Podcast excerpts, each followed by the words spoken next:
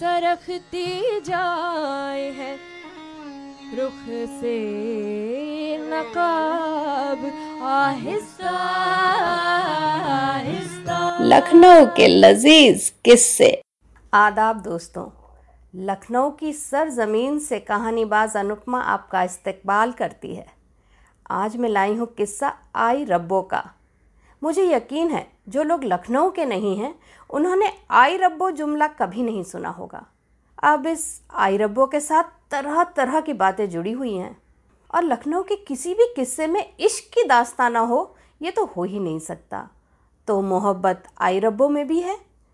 अब ये किसी रब्बो बेगम का किस्सा नहीं है। ये है एक कंघी शीशे चूड़ी नाखूनी बेचने वाले शख्स की दास्तां। ये जनाब जिनका नाम किसी को पता नहीं, साइकिल पर कंघे बेचा करते थे और आवाज़ लगाते थे, आई रब्बो आई रब्बो। सुनते ही सारी मोहतरमाएँ दौड़ पड़ती थीं, सजने संवरने का सामान लेने। कहते हैं, और भी बेचने वाले आते थे, पर इन मियाँ की बात कुछ ऐसी थी कि सब उन्हीं से कंघी लेना चाहते थे। कुछ लोग कहते हैं कि दरअसल वो हेयर ब्रो नाम की कंपनी के कंघे बेचते थे और अंग्रेज़ी में हाई क्वालिटी हेयर ब्रो बोलने की कोशिश करते थे और बोल पाते थे हाई रब्बो। कुछ कहते हैं कि वो, आओ रब्बो, कंघी ले लो। जैसे कि आज की दौर में कहते हैं, आओ बेगम, ये ले लो। ये कहकर पुकारा करते थे। लेकिन इन सबसे ज़्यादा दिलचस्प है इन मियाँ के इश्क का किस्सा। अब देश के बंटवारे के बाद पंजाबी और सिंधी भाई जो और शहर छोड़कर लखनऊ आ गए थे, उन्हें अमीनाबाद में कुछ जगह दी गई थी। अपना कामकाज जमाने के लिए, अपना सामान वगैरह बेचने के लिए। अब इससे पहले आवाज़ देकर बुलाकर सामान बेचने का चलन लखनऊ में नहीं था। अब हमारे कंघी वाले मियाँ उन दिनों शहनशाह बिल्डिंग के सामने अपनी कंघी, शीशी, बिंदी, चूड़ी की दुकान लगाया करते थे। एक दिन उन्होंने सुना कि अमीनाबाद के पंजाबी व्यापारी अपने व्यापार के तरीके से बहुत पैसे बना रहे हैं। अब जनाब अपनी साइकिल पर चल पड़े। ये देखने की भाई ऐसी कौन सी तरकीब है जिससे आमदनी इतनी ज़्यादा हो?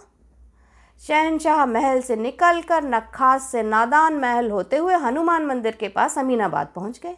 कई दिन तक वो रोज़ वहाँ जाते रहे, सीखते रहे। अब खुदा की कुदरत देखिए, एक दिन एक हादसा हो गया। एक बेहद खूबसूरत नाजनीन पर मियाँ की नज़र पड़ गई। अब मियाँ को पहली नज़र का इश्क हो गया। वहीं रुककर उन मोहतरमा को देखते रहे। अब तो अक्सर अमीनाबाद का चक्कर लगने लगा। इस उम्मीद में कि शायद वो फिर दिख जाए। एक दिन वो दिखी और न केवल दिखी, बल्कि किसी चीज़ का दाम सुनकर बोली, हाय रब्बा, और भाग गई। बस मियाँ को उनका ये हाय रब्बा का अंदाज पसंद आ गया और वो साइकिल पे चल पड़े वापस, हाय रब्बा हाय रब्बा करते हुए। अब नादान महल तक तो सब ठीक रहा, पर कहा जाता है कि नादान महल इस कदर खूबसूरत है और उसकी कशिश कुछ ऐसी है कि वहाँ इंसान अपनी सुदबुद खो बैठता है। यही मियाँ के साथ हुआ।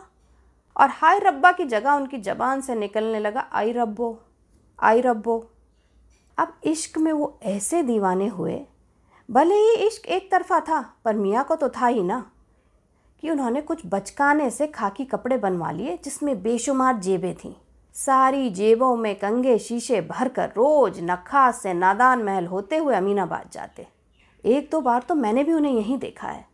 उन्होंने एक सीटी और एक हैट भी ले ली थी। सारे रास्ते सीटी बजाते हुए आई रब्बो आई रब्बो आई रब्बो की आवाज़ लगाते घूमते। जो खाकी लिबास हैट के साथ इख्तियार किया था, उसमें खासे मजाकिया और शौक लगते थे। यहाँ तक के लोग हंसा करते थे।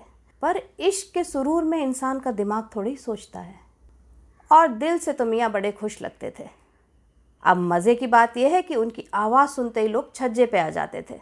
सिर्फ़ उन्हें देखने।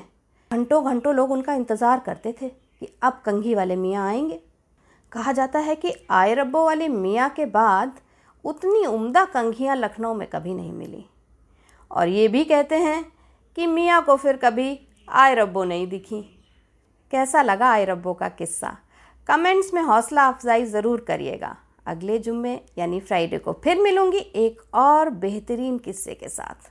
तब तक कहानीबाज अनुपमा की तरफ़ से खुदा हाफिज। नमस्कार लखनऊ मेरी जान। सरखती जाए है रुख से नकाब आहिस्ता आहिस्ता। लखनऊ के लजीज किस्से।